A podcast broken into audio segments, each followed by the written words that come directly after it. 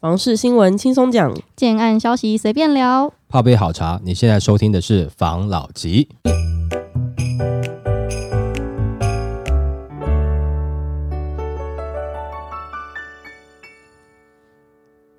关心你的房事幸福，我是房老吉。我是大院子。我是茶汤会，前阵子啊，不是有囤房税的议题吗？嗯，那囤房税扣了之后，大家都知道可能会影响到一些不管是租屋族啊，还是一些多房族啊。嗯，那我就看到一则新闻，我们的租金不得了，来跟大家分享一下。好，囤房税克了，房租反而飙高。专家表示，争取选票大骗局，执政在野党都在打假球。时代力量立法院党团日前举行记者会，批评囤房税二点零的行政院版本是打假球改革，对囤置空屋的投资客而言不痛不痒。房市趋势专家就直言，选举绑架了，加重囤房税，各党为讨好选民，相互在立院竞赛提高税率，但又不约而同放水囤房的出租房东免课囤房税，目的在讨好百万房东拥有的三百万选民。囤房税改革其实是各党争取选票的一场大骗局，不但对抑制房价无效，反而助长房东与投资客联合囤房垄断低总价市场，并助长租金年年高涨的后果。那专家也直批，执政党在二零二一年推出房地合一税二点零重税，但却造成房价转嫁反效果。政府明知税制打房无效，但在受制反对党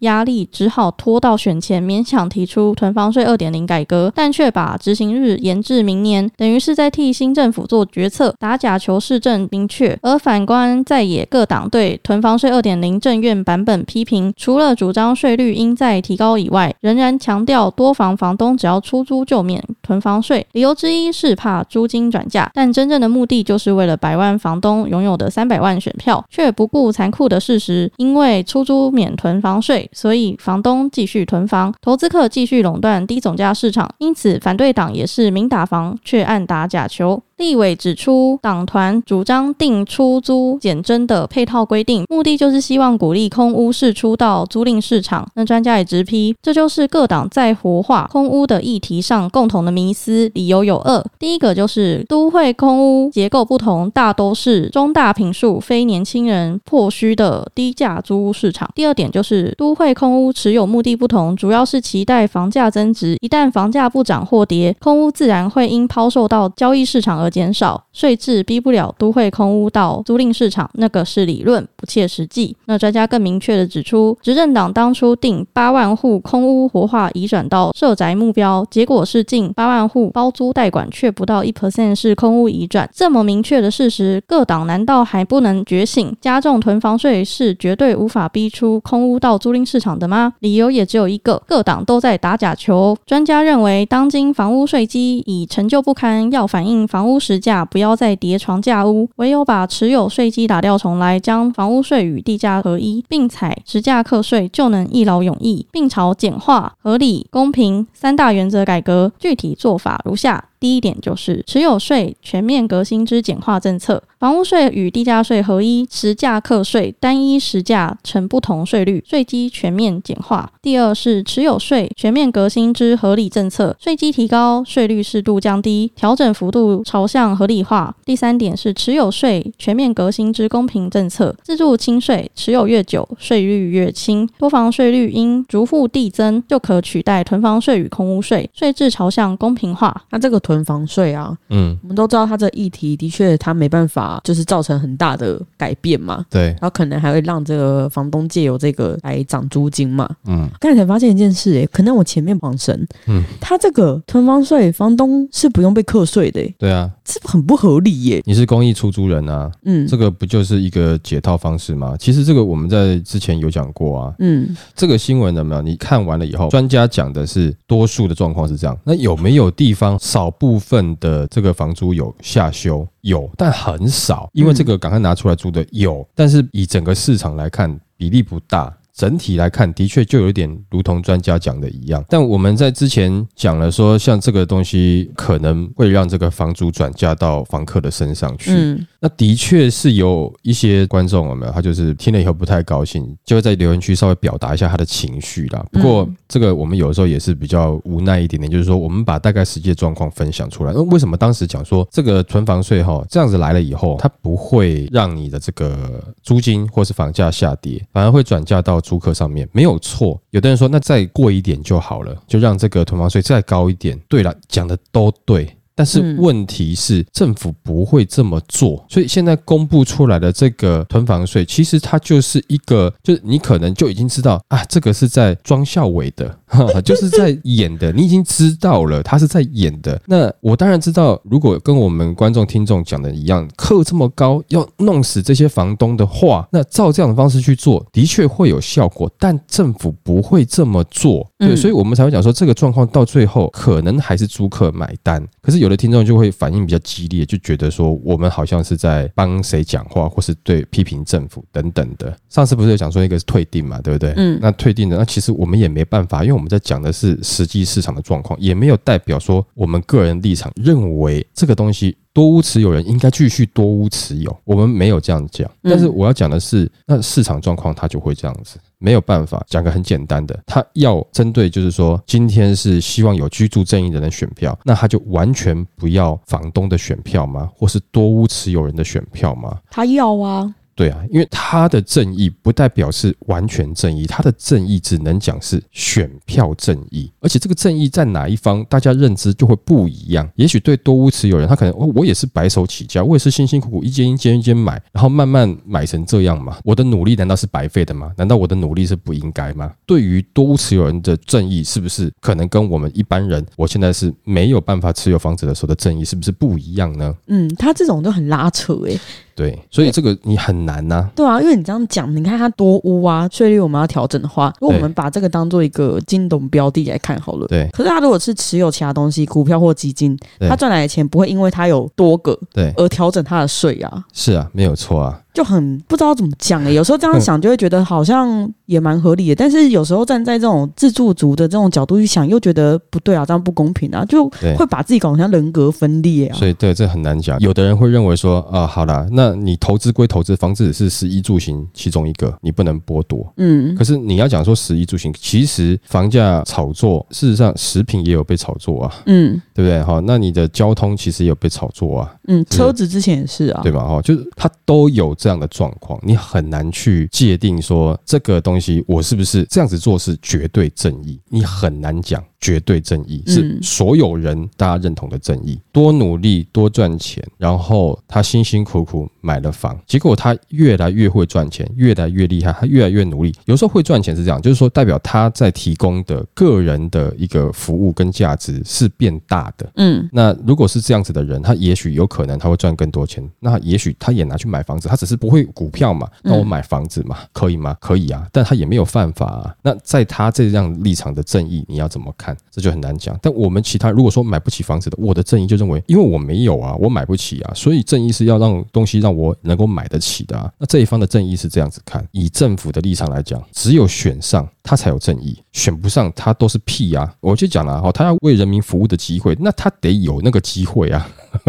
他得选上啊，所以不管怎么样，他应该是双方的立场都会去看，所以我们那个时候才会讲说啊，这个看来应该就会转嫁到一般的租客身上，嗯，就是因为有这样子的一个实际状况，所以我们觉得应该是这样，而不是说我们认为绝对啊不可能啊，打房不会有效果，或是退房税不会有效果，认真的话会有效果。我们之前有有讲嘛，不是吗？比如说第二间你就拿去关嘛，对啊，你只要公布这法令，那当然绝对就有效果啦。嗯，但政府不。会这么做啊，嗯，对不对？他说啊，去关呐，关满三小时之后可以出来。他又补这一句干嘛？现在的囤房税不是也就是这样的意思吗？你再这样子，我就把你抓去关哦。那关了三个小时以后让你出来，那你关我啊？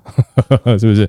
哦，你可能要关我个呃两天三天嘛，有的多屋持有人是不是？啊，就当做进去旅游，然后三天以后出来，那这样子就变没有用了嘛，对不对？所以有的时候网友会推定在下面有时候有一些比较情绪的字眼，我们也只能就接受了。但是就是说，我们尽量去。分享这个市场，我们大概看到的实际的状况是怎么样了？可是也有人感谢啊，有人留言说谢谢我们。对，之前就有一个听众啊，我们不是前阵子一直跟大家说，再等等，不要急着下下手，但是可以去看看，反正看看不用钱。对。然，后就有个人听了我们这个建议，嗯。他就去看看，嗯然后就有看到不错的，然后刚好他爸妈也愿意就是帮忙啦，对。他谈价谈得很好哦，他在蛋黄区买到跟蛋白区同规格差不多的价格，啊，有。哦，我知道，是不是留言里面有讲说叫我要学习一下怎么用一下 IG 的那一位？对对对对对对。哦，好好好。就，因为他很感谢你啦，我还是得转告你。对我的确那时候听到很爽。哎没错，对，好，所以没办法了，我们讲话有的人会讨厌，有的人会喜欢，那我们也只能维持这样子啦，对好不好啊？，就是有帮到人嘛，讨厌我们也没办法。好，OK，好，来下一则。囤房税没放宽，小建商玩不下去。知名建商表示，一刀切恐酿断头风险。囤房税二点零部分草案于十六号在立法院财委会审查完竣，但建商宽限期内的税率基准朝向放宽，这个部分保留协商。对此，知名建商总经理提醒，倘若囤房税没放宽，未来可能有体质较脆弱的中小型建商出现倒闭、烂尾楼的情形。那立法院财委会十六号逐条审查，聚焦囤房最高税率、建商囤房税课征方式、单一自住最低税率等。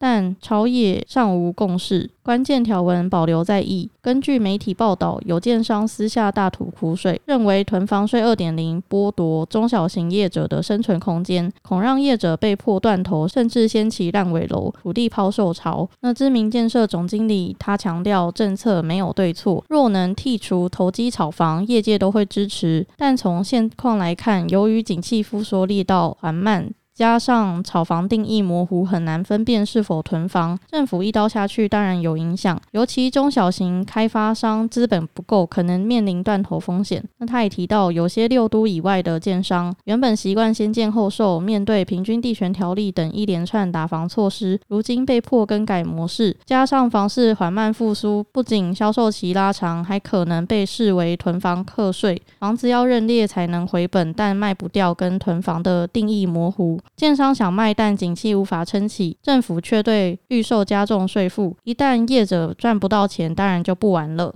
所以这个囤房税啊，因为我们嗯上一集不是有讨论到，就是对于这个租客跟多物主的影响吗？对，对于建商现在看起来也是有影响的。现在就是在讨论，哎，我们讲实在话，嗯对于这个中大型啊，其实影响不大，但哦对于中小型，嗯，尤其小型的伤害更大。嗯，其实也就是跟之前很多政策一样，就是都打小不打大。对啊，而且有些人比较保守，就真的是会盖好再卖那种，那这种真的是很可怕。但是问题是，那他现在工程期有的拉到五年，嗯五年好像现在已经是一个均值了，嗯，所以真的要克到他们，可能也是三五年后的事情了哈。嗯除非说是现在哈，有一些这个案尾啦没办法交屋的，但是这个小型的建商啊，他的案子开发的时间可能不会那么长，按量也不会那么大。其实每一次被打的都是就以建商里面的嘛，打建商里面的弱势啊，然后这个买房市场打买房的弱势啊，租屋市场打租屋市场的弱势啊，哦，就是现在看起来好像都是这样子，然后专门攻弱势。，对，因为你说这样子做下去有没有有没有问题？没有问题，但问题是大的不会很痛，嗯大的它有办法处理掉，好，那但是小的。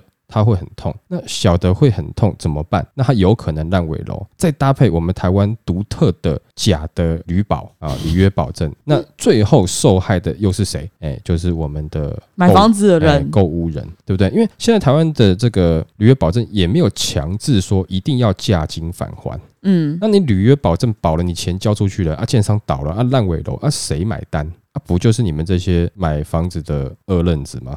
对啊，哎、这种真的很可怜呢、因为你看，像价金返还，不是有一些是之前有讨论过，这个钱应该要还给付钱的那个人嘛？对，可是盖房子的这批公班烂尾楼，他其实也没拿到钱，嗯，就这个很可怜呐、对啊，就大家都很衰啊。都很衰啊，所以打了就是要牺牲这些人啊。对啊，那就刚才讲嘛，你没有一个好的保护机制嘛，那你要这样做可以啊，你做的就是一些中小型的哦，最主要是小型的会绝对会受伤啊。如果你刚好买的是小型建商的案子，那你就要担心了。那我所谓的小型建商，也不代表他一定是一案建商啊，嗯他，可能盖了很多案子，他都一直是盖小型的案子，那可能他会因为一个案子就挂掉啊。所以大家不要想说，哦，我这个小型建商，我这个案子不是一案建商诶、他他可能已经盖一直都有在盖房对，只是他推的案子的总销金额都比较小，就代表他背后的资金不够粗嘛。嗯哦，他不是像有些上市上柜的这种建设公司，他可能资金就很雄厚了嘛。那另外一个，这样对于市场上是好的嘛？但不见得是好的，因为中小型建商他为了要跟大型建商比拼，我讲认真的啦哦，通常都会想要呃用比较好一点点的东西啊，价格有一点点竞争力，认真的。那如果不认真，当然可能就是随便改一改嘛，哦，对不对？哦，但有这样子认真的小型建商，他就会刺激到比较中大型建商哦，那他们盖这样子，我们也不能太鸟笑嘛，对不对？哦，所以变成市场上会有个正向的竞争，哦，因为你大建商很大了，我盖什么你都买，我要进步干嘛？哦，对不对？啊，地都被我买完了，我盖什么产品你就买什么产品。其实居住证有一个部分是你买得到房子，但你要买到好房子啊。现在如果说居住证全部变成是只是房价，只看房价一个点的话，就是哦，我让你买到房子，那房子不好怎么办？漏水啊！你买到一个瑕疵，你不要每次讲漏水就感觉好像在讲哪一家，或是呃，对，漏风。哎，我们讲漏风好了，好不好？哈，就哎，房子会漏风进来。哦，哦，这样子的话，那你觉得你买到是好房子吗？对，政府应该保障是居住证真的话，就是你能够买得起，但你买的也不是太差的，对不对？比如说，好了，你今天哈来跟着我混了，对不对？我保障你有吃有喝啦，吃过期的便当，喝馊水，你要吗？有吃有喝，饿不死你，你要吗？你你不要嘛？我当然希望你吃的是好的，喝的是好的嘛。所以如果说你要考量下去的话，这些问题太多了。现在看起来这个通方是二点零了没有？就是针对中小型的，真的中小型伤害的会比较大。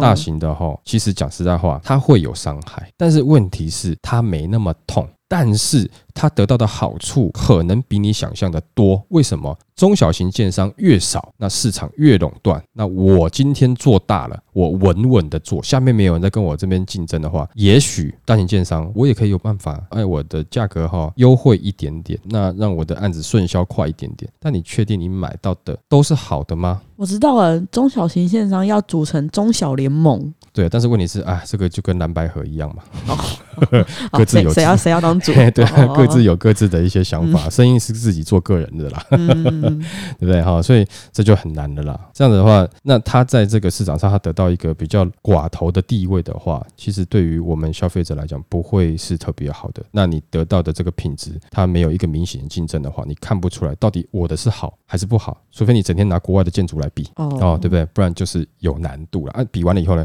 你又。买不到，要 不然你去国外买，那也没有用。嗯，哦，所以说整体看下来，对于大型的建商，也许在这边它也会有伤害，但是它在别的地方也许有额外的获利是更好的。但中小型建商就明显受伤害了。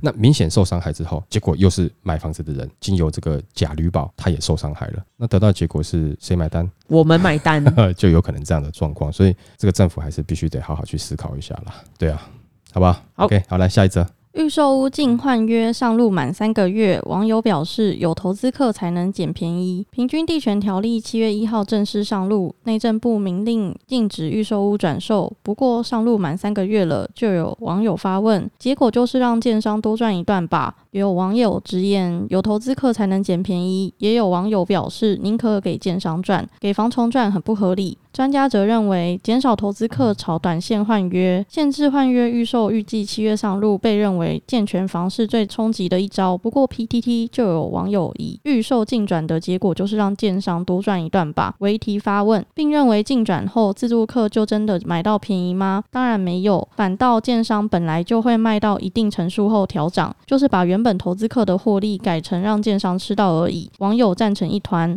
有网友认为，投资客不能转单，不影响销售市场，反而是建商拉高价格，没有拿出来转卖换约的低成本投资客更好创价。认同的网友分析，建商锁筹码更容易，少了干扰价格的投资客进换约后，房价根本越涨越高。也有网友认为，长期来看进转还是对的，不然主升段时自住客、投资客都在抢房，本来一到两年才能完成的涨幅，搞到开卖就达标，短时间内涨得太快，慢慢涨。还是比较健康。就有专家指出，目前市场上的确是自助买盘大于投资买盘，且投资客目前购屋多有心理准备要长期持有，评估自身的贷款能力也会更加审慎，造成犹豫期拉长。像以往房市热卖的时候，不少预售案三个月或半年就完销，甚至还有半夜排队的现象，现在已经十分罕见。目前房市城区域个案表现，已经不会有新案短期完销的爆冲现象。至于市场预期少了投资客，房价。会下跌。专家说，营建成本拉高、通膨预期、土地价格持续上涨等因素仍在，房价短期内大幅修正的空间相当有限，甚至很有可能会继续稳步跌高。他这个啊，他说进转嘛，嗯，让建商更好去锁定他的筹码了，嗯，因为没有投资客进来玩。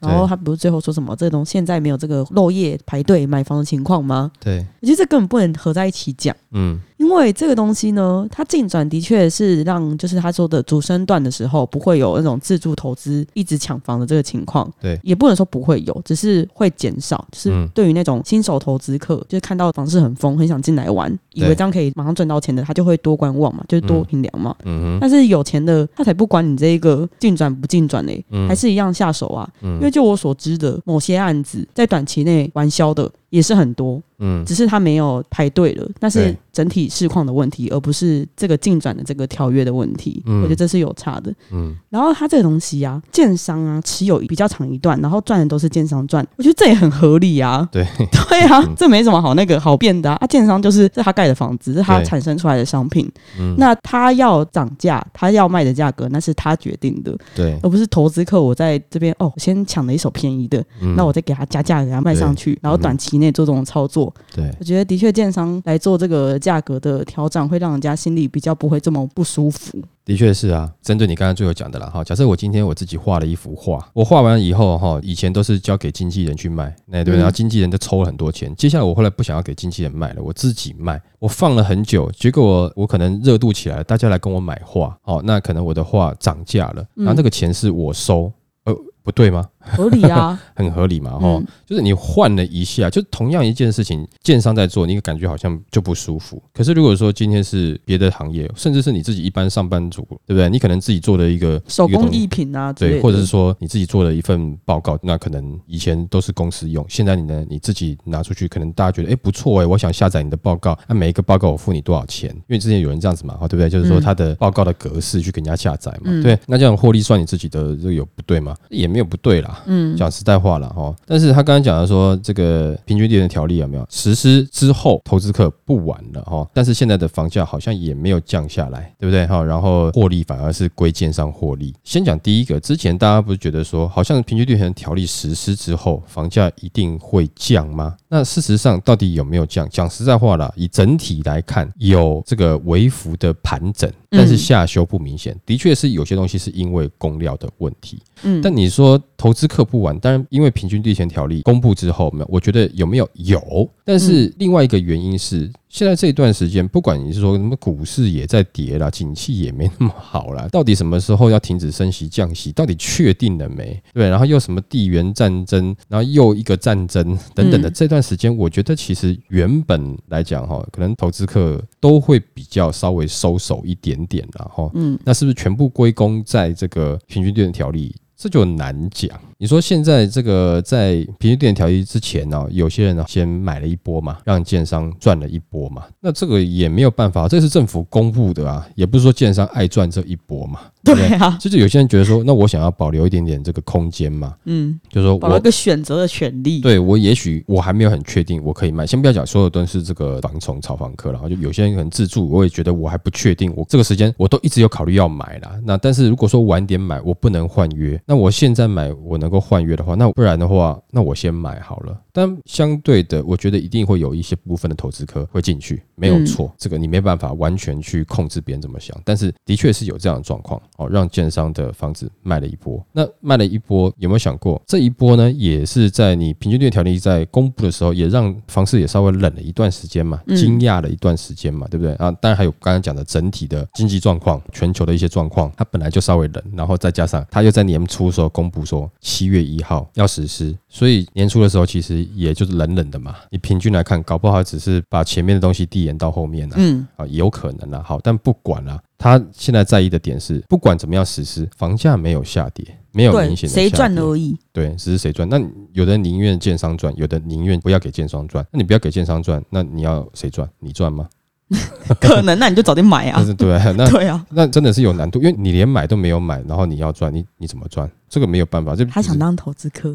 对你抱怨谁赚哦？讲实在话啦，那抱怨完了归抱怨完，但是那你自己呢？如果你都认为建商跟投资客他们都在赚，然后政府怎么实施法令还是他们在赚，东西还是贵，那你对于买房的考量是什么？你是要当有可能赚的那一方？还是不当呢？这个没有说一定。如果说依照刚刚这则新闻，他的认知是这样子，那他为什么不去做那一件事情？就是说，他可能可以持有房子这件事情，也许他心里面也觉得，其实也没有那么赚啊，啊，其实还有很多其他的隐藏成本啊，其实也有人买房买到亏掉的啊。我只是刚好看到那些赚的人哈，我特别对他们不爽，我特别拿出来讲，也有可能。但是我们之前就有聊过嘛，就讲过，平均地权条例实施之后，可能投资客的确会变少。但我们讲的是短期的炒作的投资客，是之前玩换约或是玩红单的投资客。嗯，但请千万不要觉得说有一些走中长期的自残的人他会不玩，甚至说是中长期的投资客他会不玩，不一定，他有可能他就预算了，我现在下去的话，大概就是个五年七年。对他已经规划好了，对，他可能一次也不止一户。对，哦，他有可能是做这样子的事情。嗯，哦，所以他就是不是在看短期的，他是走中长期的。这样子的人，你还要去。骂他，那我真的也没有话讲了。为什么？因为他的钱要被锁在这边五年到七年呢，所以也就是说，他也是持有股票持有很长啊。对啊，对不对？哈，那他愿意冒这样的风险，你愿不愿意把你身上的一笔钱就放在一个你还看不见的地方？它也许还有其他风险啊，烂尾楼的风险啊，放在那边五年七年呢？你愿不愿意？你不愿意的话，那如果有人愿意的话，那这些人他有可能就看见了某些未来的红利。嗯啊，那他。他也愿意赌下去，因为他有相对应的风险。那如果当有人愿意赌，然后也愿意持有这么长的时间的话，好像这样的人赚到一些钱，你也不能多说什么，也合理的哦。但我知道讲这个话，有些人会不舒服，可能又要退订的。但是这是实际的状况，除非说政府整个大改变，完全要得罪人了，要搞革命了，或是要像这个红卫兵一样，要斗垮这个有资产的阶级，全部要变成无产阶级，嗯，大家这样子的话，那当然就不一样。如果不是的话，我觉得它有一定的难度了。所以最好的还是回归我们之前讲的，最好就是努力充实自己，想办法在这样的状况下，想办法去跻身到一个这样子的这有无的一个阶级嘛。哦，的确是有难度，没有错，这个有无奈。但与其花很多时间抱怨，跟花一些时间想方法，可能还是抱怨好一点吧。你可以边抱怨边想办法，可以同步进行。对了，好不好？那我们今天就分享到这边喽。好，好，谢谢大家收听这一集的。王老吉，拜。